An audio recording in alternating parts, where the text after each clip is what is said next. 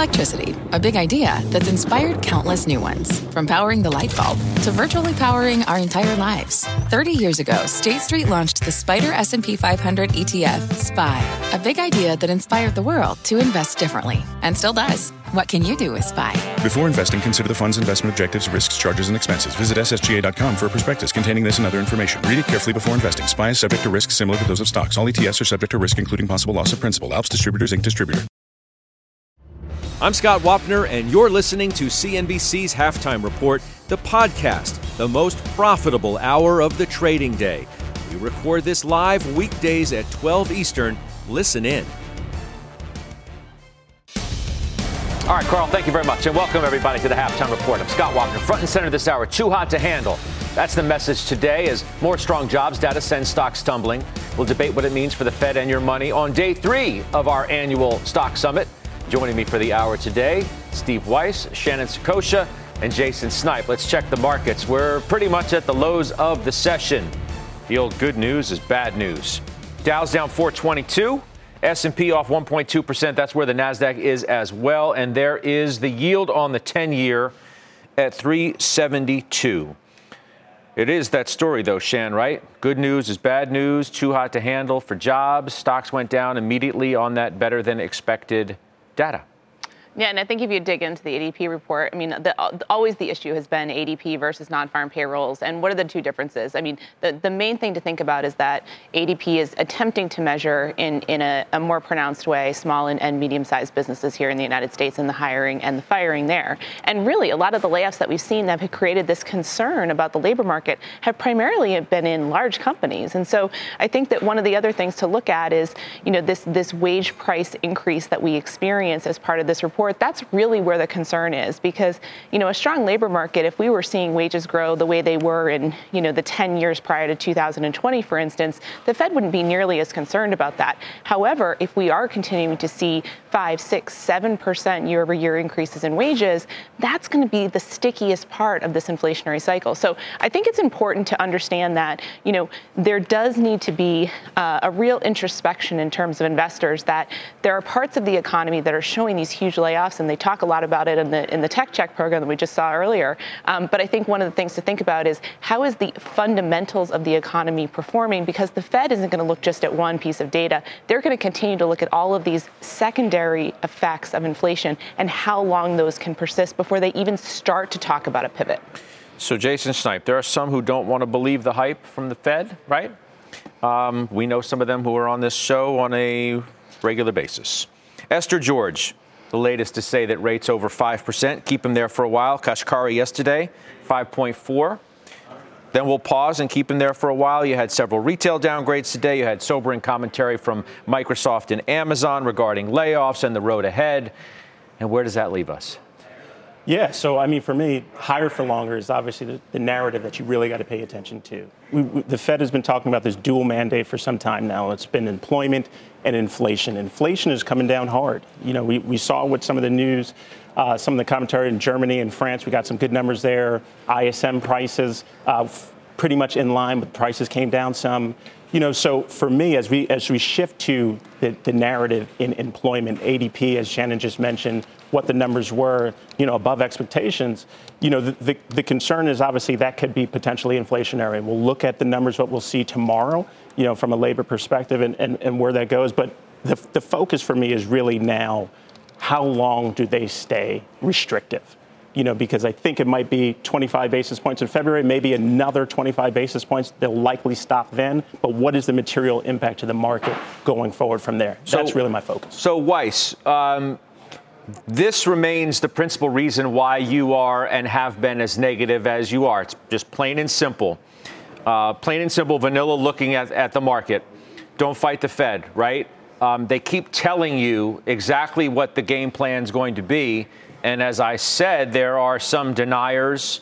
There are some who don't believe the hype. There are some who just think it's not going to happen, that they're not going to be able to do what they say because they're going to get on the verge of breaking something and then have to pivot. Of course, yesterday in the minutes, we learned that nobody is even thinking close to cutting rates anytime soon. Has your view in any way, shape, or form changed as we've turned the calendar now? No, I'm dug in. Days like yesterday, when you when the market focuses on one little sentence, which says, hey, basically paraphrasing, we reserve the right to change our mind depending upon the circumstances, you know, and the market rallies, just makes me more negative because, you know, the old refrain, hey, who doesn't know the Fed's in a tightening cycle? Who doesn't know the economy's going to weaken? Who doesn't know that inflation has peaked? Well, sometimes you can know things and sometimes you can't know what the effects of those are. So I look at the St. Louis Fed. St. Louis Fed comes out and they tell you in their latest report on their website, tremendous information there, 26 states are already in recession. It doesn't end there. So when you hear Esther George says, look, I hope we don't go into recession, but we very well could, we're there already. So until people just realize that, you know, it's like an insurance policy. You buy an insurance policy, but you hope you don't use it in your normal life. That's what we saw in the Fed minutes. They're not going to pivot. I've never seen a market, frankly, I said this before, that's easier to analyze than this. Because what matters above all is monetary policy. And they're telling you right where they're going to go. They're going to shoot you right between the eyes in the labor market. Labor market continues to grow. Mm-hmm. You read in the papers and you hear anecdotally that you're raising, that you're giving wages, you know, bonuses to people to stay. And then I look at companies. I came on over a month ago and I said, hey, a company we're investing in the cloud in Europe said, nobody's investing. Nobody's buying any contracts. They're putting them on hold. Hey, Weiss. There's a slowdown U.S. So what do you say, though, to somebody who says, well, they've already done a lot because of all the reasons you say, and the stock market's already come down a lot because of all the reasons that you say? It's good. Right? It's still overvalued. Nobody knows what the E is, so you have to make a bet. Is the E going to be where it is? Okay, and then it's still overvalued by a couple of turns in a rising rate environment, or are numbers going to come down? Numbers are going to come down, which is going to mean you'll need multiple expansion. Stay where you are. They have come down a lot. It's going lower. Right? They have come down a lot. Not enough. And frankly, there's no indication that rates are going to go up meaningfully from here, right? I mean, there's no guarantee that that's going to happen as long as there remain concerns about the strength of the economy. Let me put a ceiling on rates. Maybe you're able to get some sort of multiple expansion, Weiss. Not going to happen. Multiple expansion generally only happens, is only sustainable in a declining rate environment. Okay, if you take a look historically at what Fed targets were, 3 to 5% were accommodative, right? Below 3% was very positive for the economy. Over 5% was a very restrictive economy. They're going over 5%, they told you.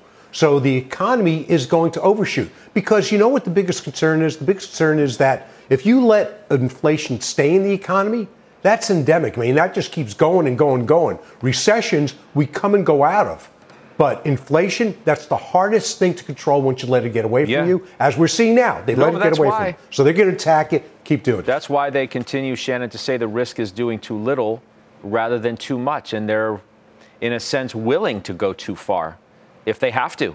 And if they can tolerate, if that puts you into a shallow recession, they're willing to tolerate that. I think it's pretty clear at this point. They are willing to tolerate that. Now, given all that, what am I supposed to do in the stock market right now? If the stock market's come down 20%, the S&P has, we know what the Fed's going to do at the next meeting, at least we think. What are we supposed to do? Well, if I could, I want to go back to a point that Steve made in terms of we don't know what earnings are going to be, right? Which is, it's the biggest concern right now. And we could talk about whatever the multiple is, but you can use a lot of historical precedent in terms of determining what the S&P 500 should be at the end of this year based on what your earnings expectations are.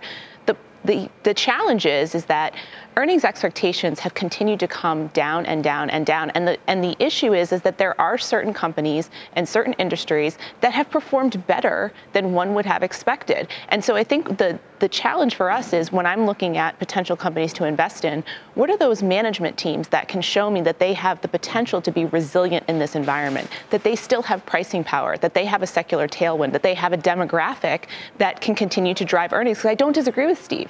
I mean, if you don't know what the E is, then you should be putting your emphasis emphasis in this market on companies that you think can continue to drive growth of that maybe, even in an inflationary environment. Maybe that's going to come up when we do our stock summit and you do your picks. And I'm rather certain that you've thought about that very question when you've decided what kind of stocks that you're going to pick. Let's bring in our headliner today for halftime. He's Kevin Simpson, Capital Wealth Planning CIO. He's a five-star fund manager. He's the founder of that firm as well. It's good to see you. Happy New Year. Welcome back to halftime. Hey, Scott. You managed to have a pretty good year in the face of some pretty severe headwinds. So you've listened to the commentary here from our committee. As an outsider who's listened to what's happening in the room, so to speak, what's your view? Yeah, I mean, Shannon just started to get right into the heart of the matter because Steve's right. When you don't know the earnings, when you have higher terminal rates, there's going to be multiple compression. It lends itself to the game of, well, where's the S&P going to end at the end of the year? Let's put a number on it. And that's certainly fun to do, especially this week at the beginning of 2023. But the problem is, Scott, it doesn't make us any money. We need to identify opportunities each and every day, regardless of what's happening. The Fed will go too far. They'll be too aggressive, just as you've implied. They're okay with the recession. They're all of us collectively are hoping that will be shallow and short-lived and we can be out of it because there is no pivot until there's a recession.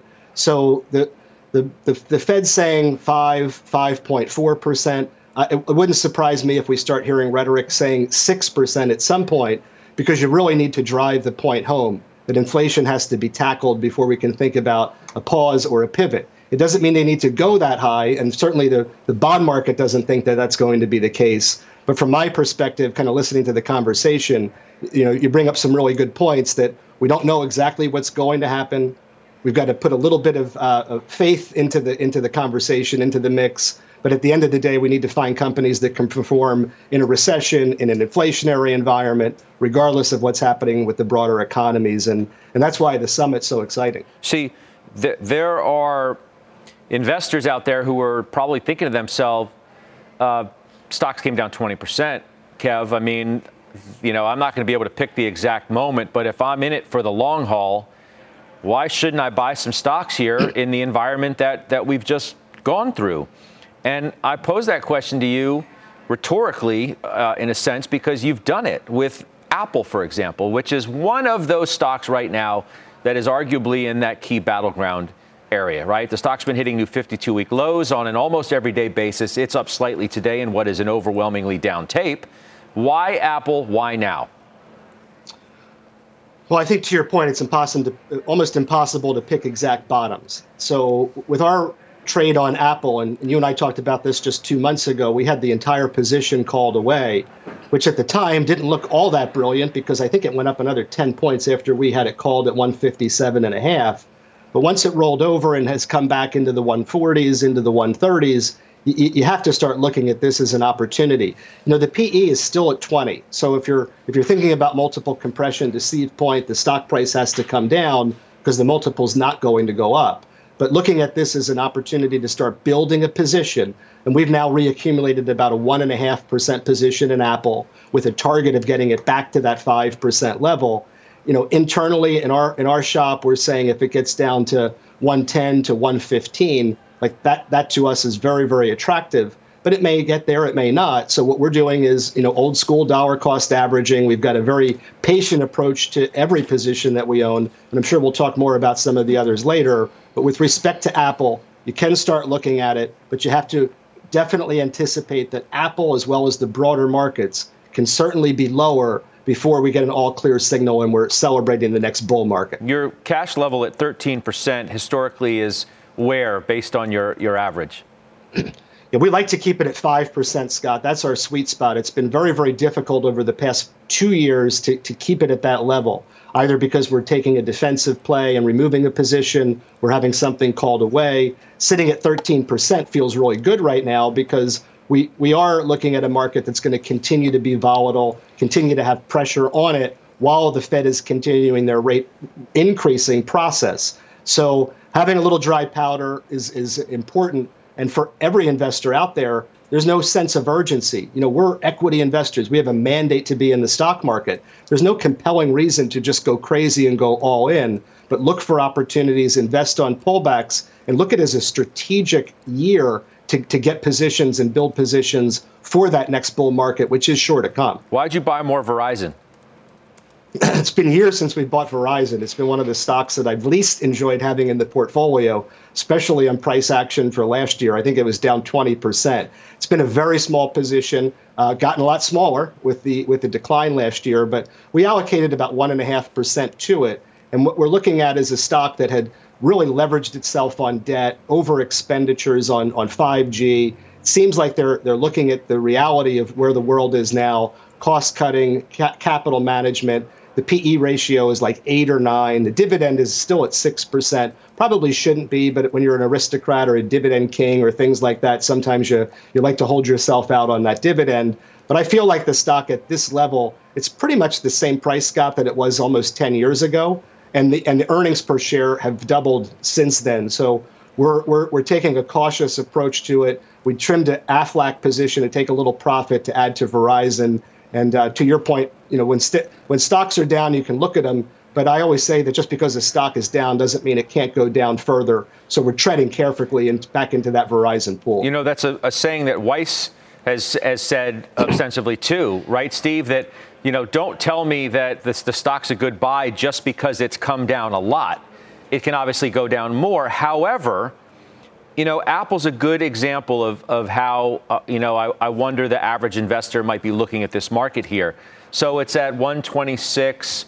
You know, do I need to wait really until it gets down to 110 or 115? If I'm a long-term investor, what's the difference between 15 to 20 bucks in the big picture, right? That's the kind of conversation I think we need to have with our viewers, not to just be so negative about the market, but at some point the negativity is going to turn.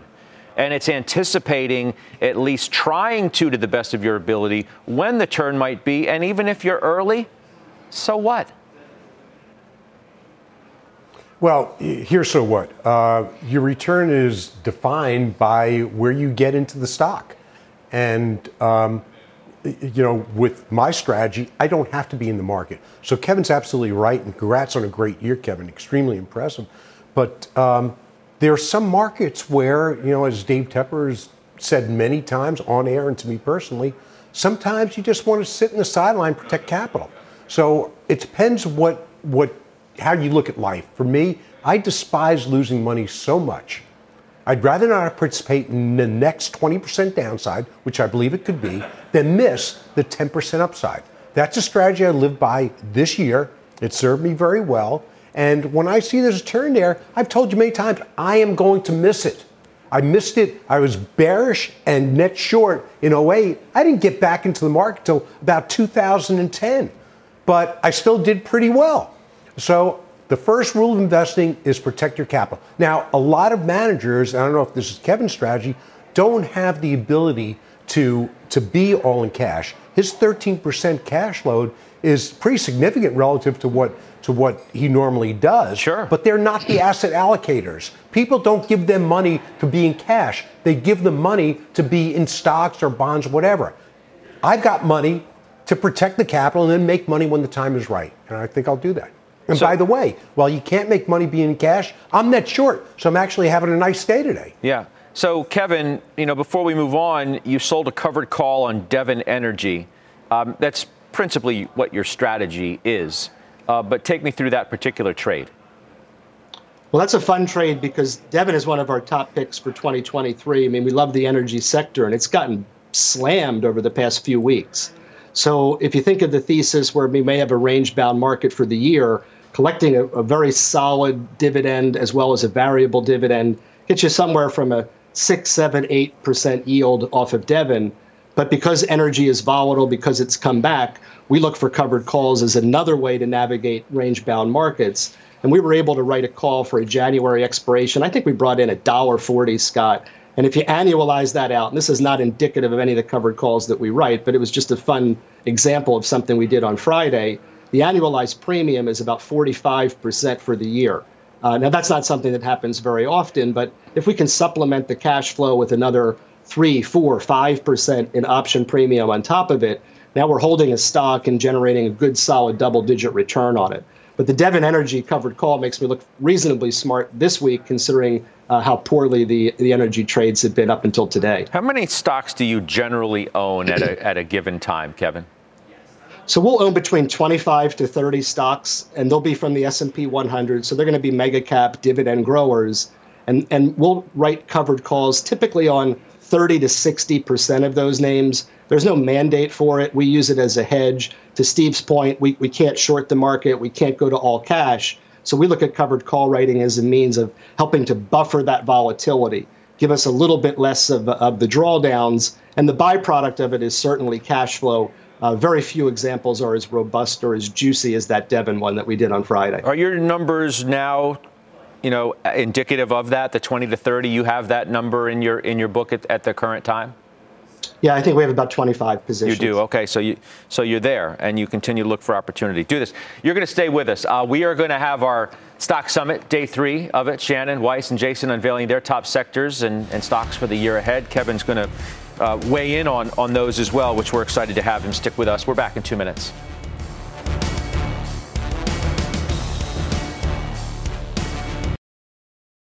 Old Dominion Freight Line was built on keeping promises. With an industry-leading on-time delivery record and low claims rate, we keep promises better than any other LTL freight carrier because we treat every shipment like it's our most important one, which means we do the little things right so that we can keep our promises and you can keep yours too. That's what drives us. To learn how OD can help your business keep its promises, visit odfl.com. Old Dominion, helping the world keep promises. What does it mean to be rich? Maybe it's less about reaching a magic number and more about discovering the magic in life. At Edward Jones, our dedicated financial advisors are the people you can count on for financial strategies that help support a life you love. Because the key to being rich is knowing what counts. Learn more about our comprehensive approach to planning at edwardjones.com/findyourrich. Edward Jones, member SIPC.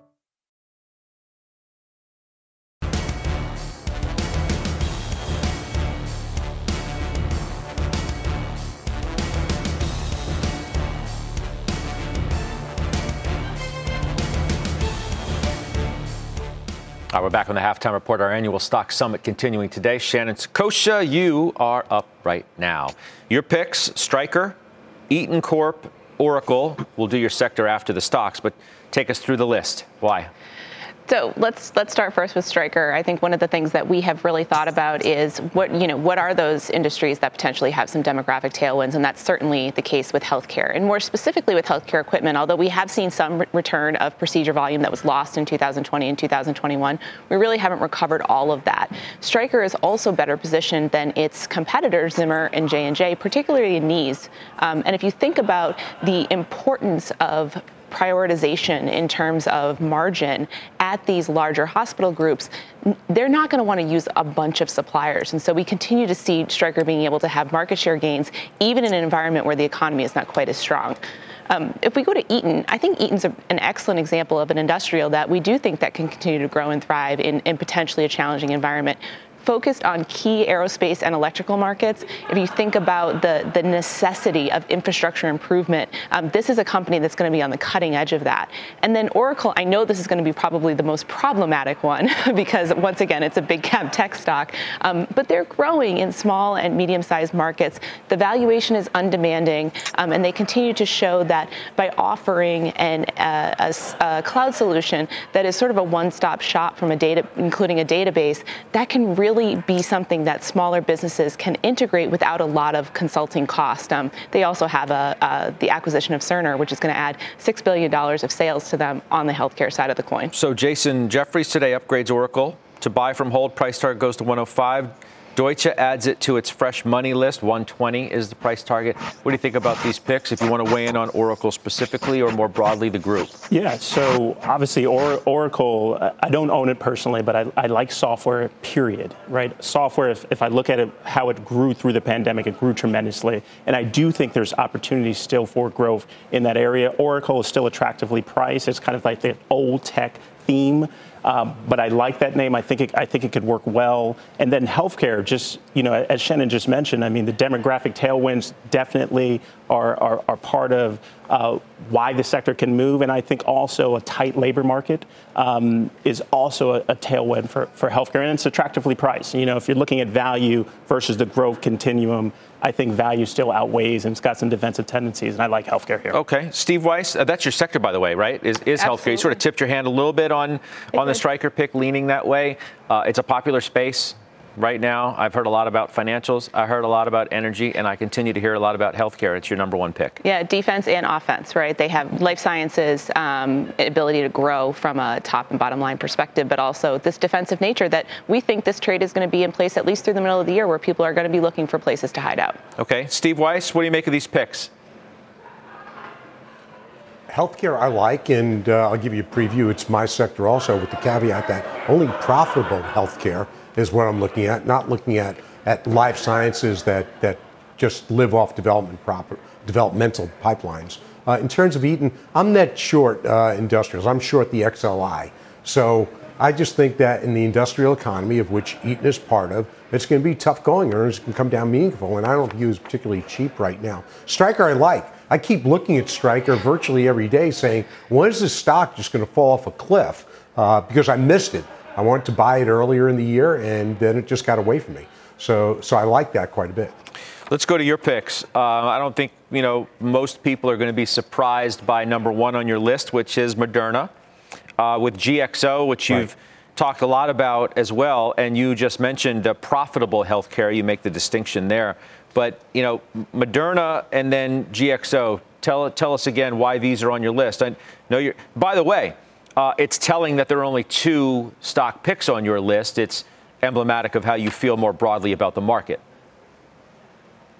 Right. And I've got a big shopping list for that third spot. But just given it, what we're trying to do here in the show, I don't want to go out and say buy Home Depot, go buy Stryker, or buy one of the others when I think I'll get it a lot cheaper.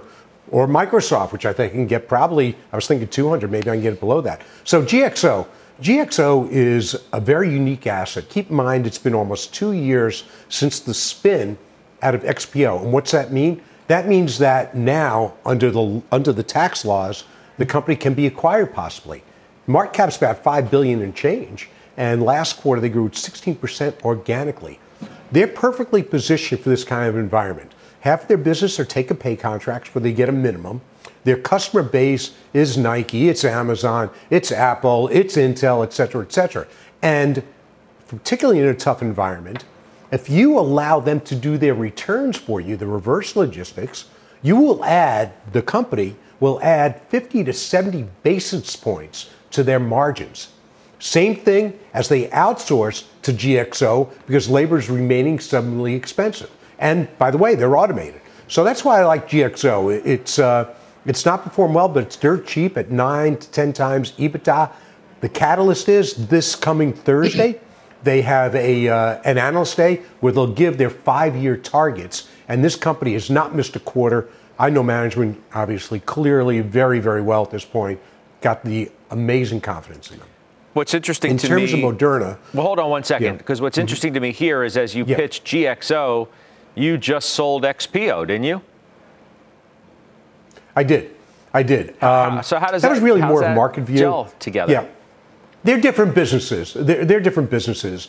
XPO I owned it because it had RXO in it, it had GXO in it, and because that was also and still is very cheap.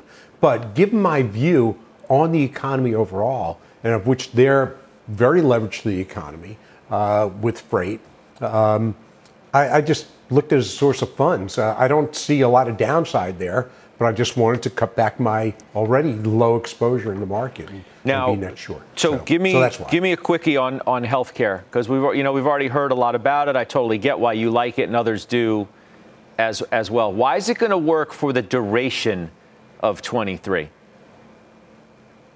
Well, again, I don't know that it's going to work in the next 3 months or so, but healthcare doesn't know a recession, right? Prices are going up. Haven't spoken to, and I'm involved with a very big healthcare family in terms of what they own, where their wealth came from. Prices just go up, period. End of story.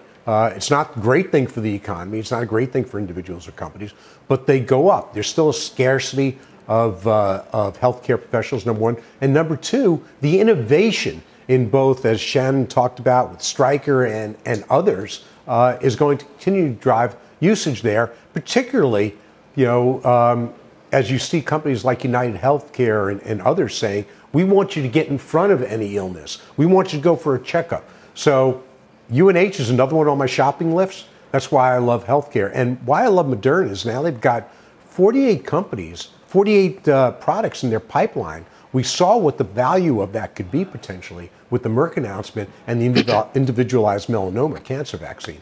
So, look, I don't know how it's going to do this year.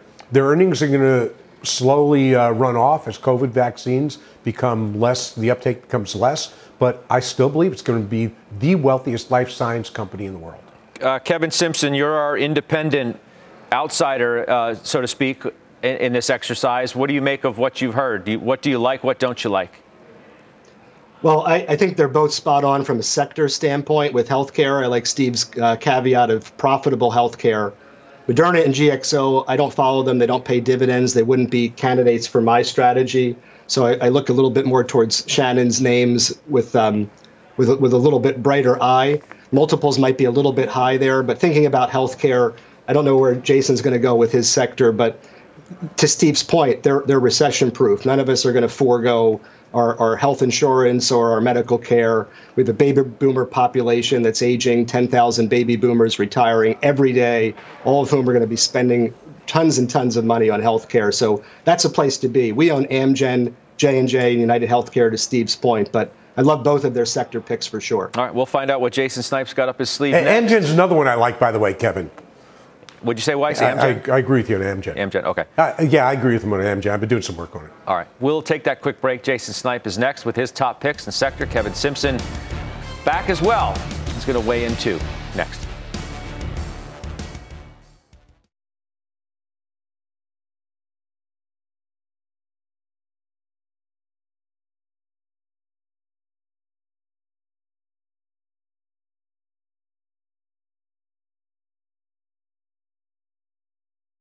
B2B selling is tougher than ever, and we feel your pain. If you're struggling to close deals, consider giving LinkedIn Sales Navigator a shot. This sales intelligence platform helps professionals like you engage high-value customers, drive higher revenue, and increase sales performance. Sales Navigator also guides you in targeting the right buyers, highlights key signals such as job changes or which accounts you should prioritize, and uncovers hidden hot prospects so you can find those buyers that are most likely to convert. Fueled by LinkedIn's 1 billion member platform, Sales Navigator gives you the most up-to-date first-party data, enabling you to unlock conversations with the people that matter. Right now, you can try LinkedIn Sales Navigator and get a 60-day free trial at linkedin.com/halftime report. That is linkedin.com/halftime report for a 60-day free trial. Let LinkedIn Sales Navigator help you sell like a superstar today. Just go to linkedin.com/halftime report and get started.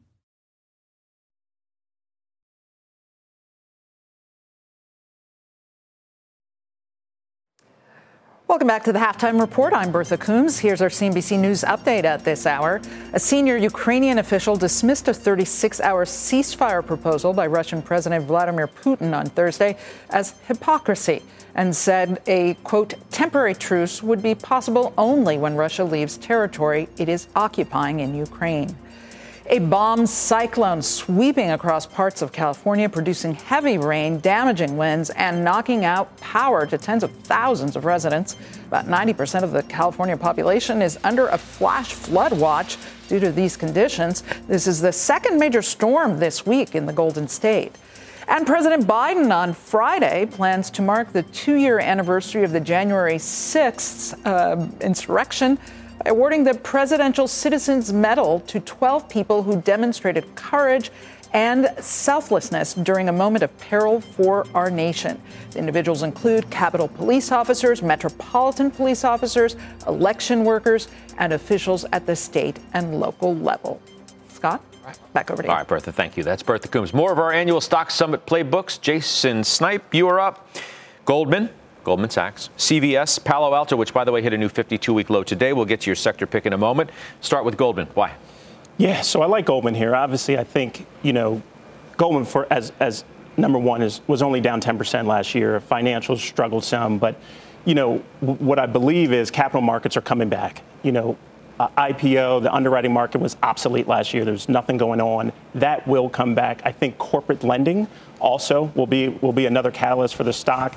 Trading at one times book, I think there's some value here, and I think there's an opportunity. You know, it might be some volatility in the first quarter, but I think going into the rest of the year, I think it could be positive. Okay, let's stop there for a second, because Kevin Simpson, you bought more Goldman Sachs today, obviously liking this pick. Well, Jason and I, you know, great minds think alike. We had trimmed some of the position back in November around 383, so we bought more today for everything and every reason that Jason just mentioned. You know, single-digit PE, strong dividend, incredibly strong dividend growth, which is something that we look for. The only thing I would say is, as far as capital markets are concerned, and I know this is a 2023 contest, Jason, I think it might be end of 2023, 2024, where we start to see a good revenue stream from there. But I think this will still be a winner for you when the year's all said and done. But maybe you want to put it on your 2024 list as well. Weiss, you own Goldman. I do. Look, it's great management. They don't allow problems and issues to fester. They attack them aggressively and attack them making very tough decisions at some point. I agree with Kevin. I think that their pipeline's massive. I've spoken to the bankers, and every firm's got a massive pipeline at this point. But just a couple things. There's no appetite for buying anything in the first 6 months. So you'll get to see some things get done, but not a lot. And that's very high margin business. In terms of the lending book, yes, but in terms of M&A, I think that's going to take a while to come back as well, because you've changed the equation with rates being higher and being difficult to get funding in the market. So I still like it. It's my top pick in that sector, but I think you have time on it. Okay, CVS, why? Yeah, so CVS is more of a value play. I look at the trends in the pharma business as an example. $3.5 billion in new business this year, 98% retention rate. It's also got a nice free cash flow story, 8% free cash flow yield. You know, the Aetna acquisition, which is eons ago in 2017, but was very accretive to the business. I like this name going forward as a kind of a steady value play, you know, going into this year. Okay, Palo Alto, favorite name on many lists. New 52-week low today. It is on your list. Why? No doubt. So obviously, Palo Alto, you're not supposed to buy stocks and making new 52-week lows, and this is a tough one in terms of from a pricing perspective. It's trading at 38 times forward, you know, below its two-year average, which is 58. But revenue growth is tremendous here, 30% revenue growth. Cybersecurity continues to be an issue. 76% of companies are still planning on spending more money in this space. So if I'm looking for growth stocks in the area, it's down 25% last year. I think this one could be an opportunity. There'll be some volatility along the way, but I think it can finish strong. Okay. Sector, energy. Obviously far and away the best performer in 22, up a tremendous amount. Why does that continue this year? Why do you think it'll outperform some of the others too? Yeah. So we talk a lot about this on the show about the supply-demand imbalance, and that's changing some. Obviously, the Saudis have cut some. So I think that's more of a backseat story. When I look at energy, I think about free cash flow. I think about balance sheets. I think about the capital discipline that these companies displayed through the pandemic. The world was turned off. They had to make some decisions, and they did. I think that continues to play out, you know, in the year ahead. But I don't think we see outsized growth and performance from these names, but I do think it'll be a steady sector for us. Okay. We're going to have to leave it there. Kevin Simpson, always great to have you, especially today, for certain, having you weigh in on our picks as well. We'll see you soon. Happy New Year, my friend. All right, you as well. We'll have some more Stock Summit picks tomorrow, of course, from the remaining members of the committee. Coming up next right here today, a downgrade for one Dow stock on fears about that company's exposure to a downturn. We do have ownership on the desk. We give you the reveal. We give you the trade. We do it next in our Call of the Day.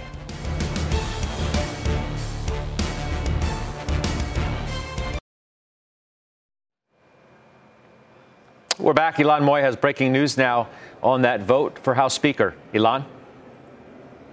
Well, Scott, no lucky number 7 for Kevin McCarthy. The California Republican is coming up short once again in his quest to become Speaker of the House. So far, he has lost 7 Republican votes. Remember, he can only lose 4, though that vote is still ongoing. Now, McCarthy expected this outcome as he came into the House chamber earlier today. He said that they are working to solve this problem, and he does believe good progress is being made. McCarthy has reportedly made several concessions to these hardline conservatives who are opposing his nomination, including supporting any single member forcing a vote to vacate the speaker's position, as well as agreeing to put some of these conservatives into influential committees. But as of now, during the 7th round of voting in the House for Speaker, Kevin McCarthy once again appears to be coming up short and will not be successful during this 7th vote. Scott. All right, Elon, thank you. That's Elon Moy. Let's talk about our call of the day. It's American Express, and it was downgraded today to underweight at Stephens, the firm saying it no longer is a safe haven. It is our call of the day. Jason Snipe, you own it.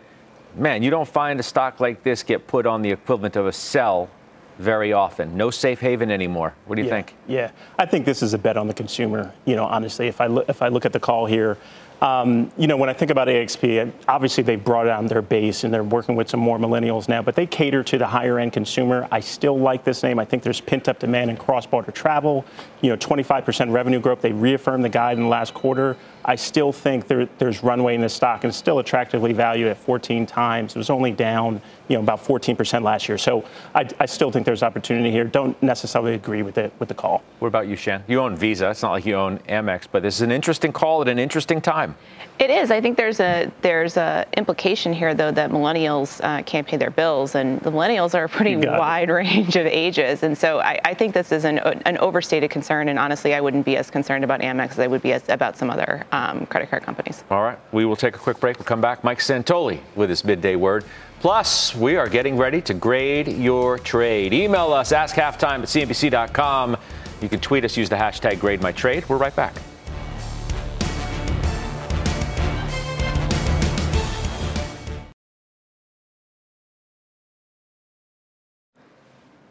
Welcome back. Senior markets commentator Mike Santoli joining us from the New York Stock Exchange with his midday word. I'm looking at the bond market right now. So you got yields up a little bit. Stocks obviously didn't like the employment data. Yeah, exactly, Scott. The market kind of showed its hand a little bit when you get even second-tier numbers like the ADP report, as well as pretty firm weekly jobless claims. It shows you that we're going to twitch lower in stocks, just sort of in fear, flinching about what it means for the Fed. Obviously, with the jobs number coming tomorrow, that heightened concern. We're really wearing out the turf around this 3,800 line in the S&P 500. Goes all the way back to mid-December, where this is where the market wants to gravitate to, but then seems to catch a little traction. We'll see if that continues. I still see some New Year's noise in the kind of dynamics and leaders and laggards. The stuff that was the worst over the prior 12 months continues to have a bit of a bid. Meta, Stanley Black & Decker, some of the story stocks. So until that clears out, maybe we don't have quite as clean a read. One final thing, the weekly AAI sentiment survey, there's only been 60 weeks in the last 35 years of this survey that had bullishness as low as it is today. That hasn't mattered for a while, but clearly people are pretty down on this market because of don't fight the Fed, don't fight the tape, are telling you to be pretty bearish. I love the word you use. I think it's so appropriate, twitch. Just like yesterday, right? The minutes come out, you get the twitch, market goes lower, then fights its way back. I mean, so we'll see what happens before I see you in a few hours in OT. Yep, sure will. Yep, all right, Michael, be good. We'll see you in a little bit. Up next, we grade your trade. Send an email, askhalftime, cnbc.com. Tweet us, we'll be right back.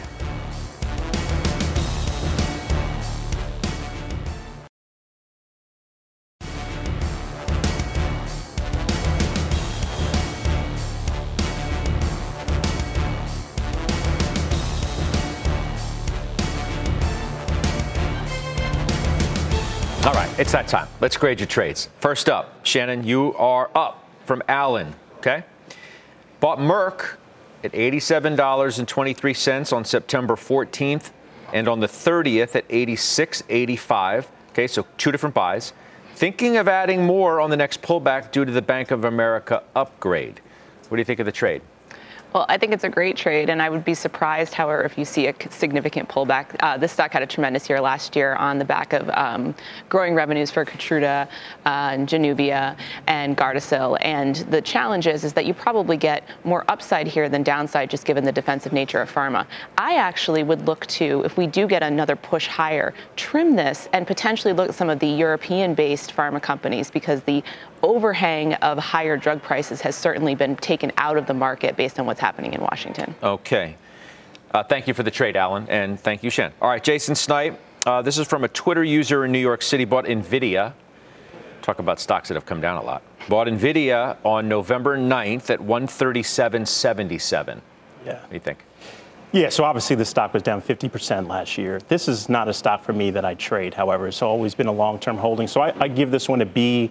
We talk about the environment that we're in. You know, the Fed, don't fight the Fed, is trading at 43 times. It's an expensive stock, but I do think data center, gaming, all that reaccelerates. So I do think I like the trade here. Okay. Got another Twitter user in Arizona, Weiss this time, bought Snowflake. They say 140 put, February expiration. What do you think about this trade here? I think it's a great trade. You know, I was long the puts, but now I'm just short the stock. And look, the company's got great technology, granted, but it's still selling at a ridiculous multiple. Actually, no multiple. It's not earning any money. So it will, but it'll still be overvalued. So it's going to be a reset. Enterprise slowing. Enterprise, buying is slowing. So I think it's still a good short. This goes below par. Okay. Keep the trades coming. Send an email. Once again, askhalftime@cnbc.com or tweet us, and we'll continue to have the investment committee grade your trades. Final trades are next.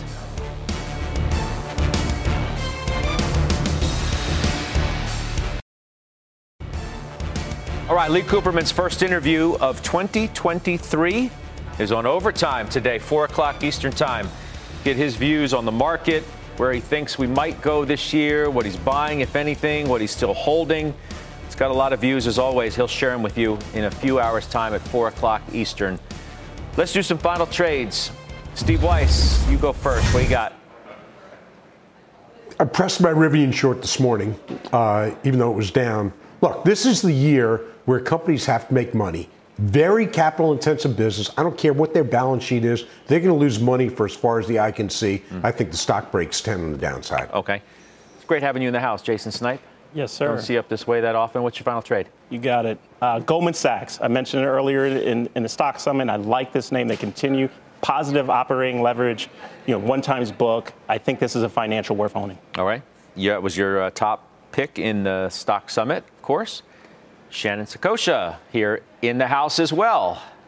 Don't be strangers. Don't be strangers. It's much better like this, right? No doubt. No doubt. What'd you pick? I'm tripling down on healthcare, AbbVie. Although there's a lot of revenue tied up in Humira, they have Rinvoq and Skyrizi, along with an oncology and aesthetics portfolio that will continue to drive growth. All right. I'll give you another reminder. Lee Cooperman joining us in Overtime today. We'll get his views on the market. Certainly look forward to catching up with him. Does for us. I'll see you then. The exchange is now. You've been listening to CNBC's Halftime Report, the podcast. You can always catch us live weekdays at 12 Eastern, only on CNBC. From their innovative practice facility to unmatched views from the fairway, the PGA of America is helping lower scores and elevate fan experiences with 5G solutions from T-Mobile for Business. Together, we're using AI-powered analytics to expand coaching tools and bringing fans closer to the pros with 5G-connected cameras. This is game-changing innovation. This is the PGA of America with T-Mobile for Business. Take your business further at T-Mobile.com/now.